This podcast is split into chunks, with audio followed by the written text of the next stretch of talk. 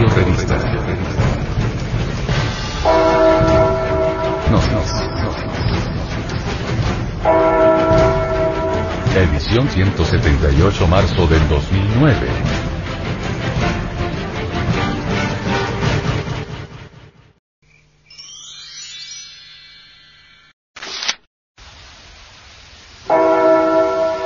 Frente Mundial de Salvación del Planeta. Japón sigue asesinando ballenas.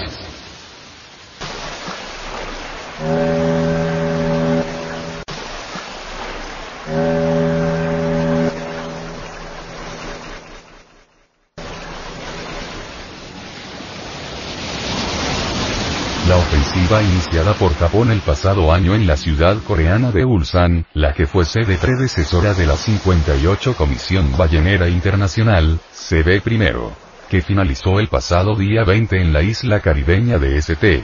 Kitts, ha ido dando sus frutos. Los países defensores de la caza comercial de ballenas, liderados por el país asiático, se han frotado las manos después de conseguir su primera victoria en 20 años.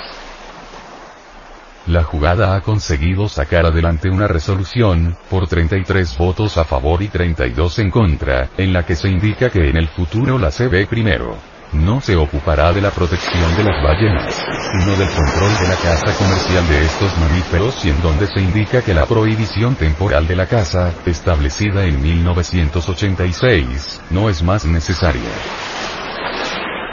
¿Hasta cuándo el mundo permitirá esto?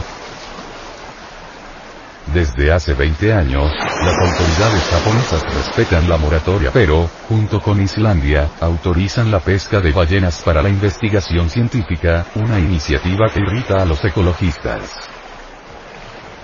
Bajo tal excusa Japón, Islandia y Noruega capturan entre 3 a 2.000 ballenas anuales.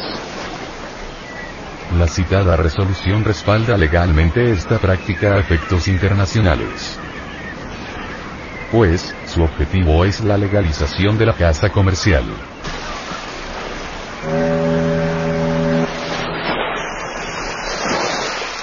Japón defiende la caza y el consumo de carne de ballena en nombre de sus tradiciones culturales y culinarias.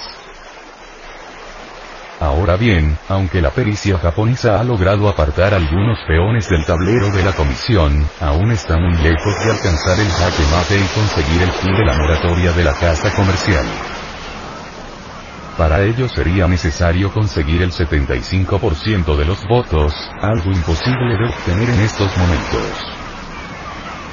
No obstante, la inclinación que están tomando las votaciones confirma los peores miedos de los ecologistas, que calificaron el resultado de la votación de trágico, ya que temen que Japón utilice una mayoría creciente de naciones favorables a la caza para que la CB primero deje de proteger el medio ambiente y se oriente solo hacia la regulación de los recursos.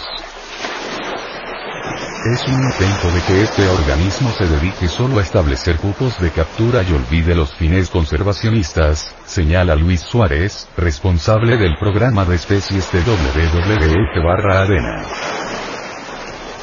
Para quien el problema de que Japón vaya arañando votos reside en que con la mayoría consiga socavar todas las iniciativas a favor de la protección de las ballenas que también se tienen que votar en la comisión.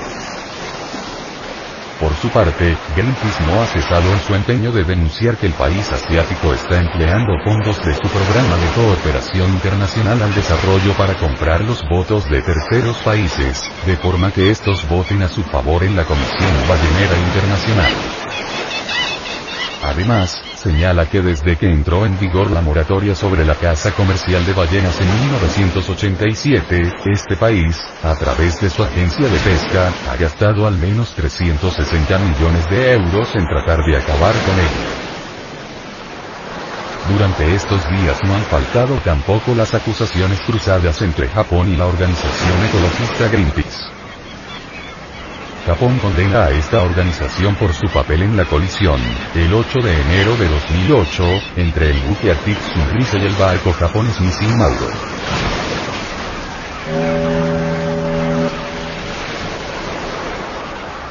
Una queja que fue incluida en la resolución aprobada donde se señala que la CB primero no condona las acciones en el mar que ponen en peligro la vida humana o la propiedad. Tokio está considerando pedir oficialmente la salida de Greenpeace como observador de la CB primero. Japón es respaldado, sobre todo, por Islandia y Noruega que, además, utilizan los vericuetos legales para apuntarse a la casa científica. El jefe del departamento ballenero en la agencia de pesca japonesa, Hideki Moronuki, se mostraba ayer satisfecho aunque reconocía que es prematuro afirmar que la moratoria va a ser abolida. El representante japonés también hizo un llamamiento para intentar reducir la polarización y caminar hacia un proceso de normalización tras la victoria conseguida. Los invitamos a unirse al proceso de normalización. Trabajaremos juntos para volver a encaminar a la CB primero, hacia la casa sostenible de ballenas, señaló unas palabras que fueron contestadas por los países que se oponen a la esquilmación de estos cetáceos, entre ellos, Australia y Gran Bretaña, que rechazaron categóricamente la invitación, afirmando que el mundo moderno no puede aceptar una organización que autoriza el asesinato de las ballenas. Si observamos cuidadosamente cualquier día de nuestra vida, veremos que ciertamente no sabemos vivir conscientemente. Nuestra vida parece un tren en marcha, moviéndose en los carriles fijos de los hábitos mecánicos, rígidos, de una existencia vana y superficial. Lo curioso del caso es que jamás se nos ocurre modificar los hábitos, parece que no nos cansamos de estar repitiendo siempre lo mismo. Los hábitos nos tienen petrificados, mas pensamos que somos libres. Somos espantosamente feos pero nos creemos Apolos. Somos gente mecánica, motivo más que suficiente como para carecer de todo sentimiento verdadero de lo que se está haciendo en la vida.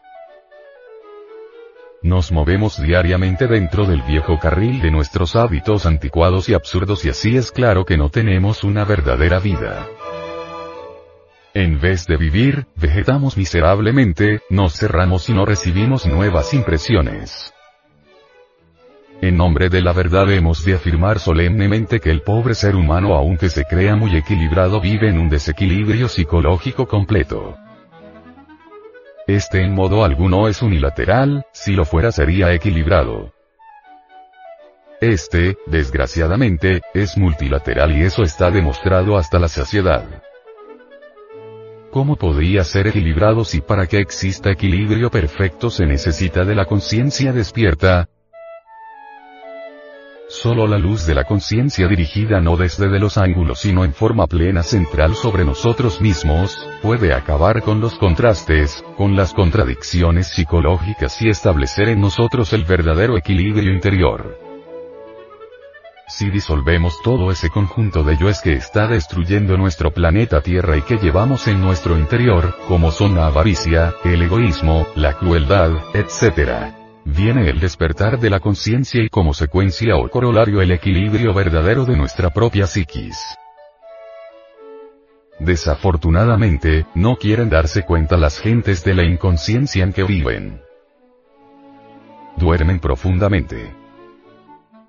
Si las gentes estuvieran despiertas, cada cual sentiría sus prójimos en sí mismo. Si las gentes estuvieran despiertas, nuestros prójimos nos sentirían en su interior. Entonces obviamente las guerras no existirían y la tierra entera sería en verdad un paraíso. La luz de la conciencia, dándonos verdadero equilibrio psicológico, viene a establecer cada cosa en su lugar, y lo que antes entraba en conflicto íntimo con nosotros, de hecho queda en su sitio adecuado. Es tal la inconsciencia de las multitudes que ni siquiera son capaces de encontrar la relación entre nuestra existencia y la naturaleza. Incuestionablemente, nuestra existencia y la naturaleza son dos aspectos de lo mismo. Si estimáramos nuestra existencia todos los problemas que aquejan a nuestra morada planetaria serían resueltos totalmente, y estos crímenes contra las criaturas de la naturaleza no se dieran jamás.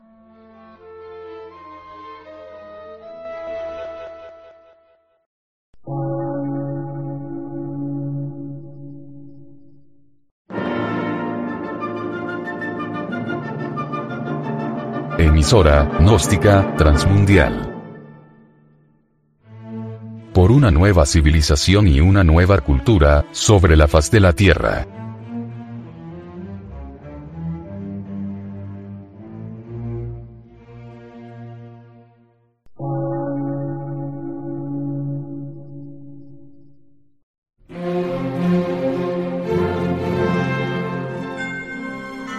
Medio de radiodifusión. Científico, artístico, místico y filosófico. De la Asociación Colombiana de Centros de Estudios Gnósticos, Antropológicos, Psicológicos y Culturales. A. C.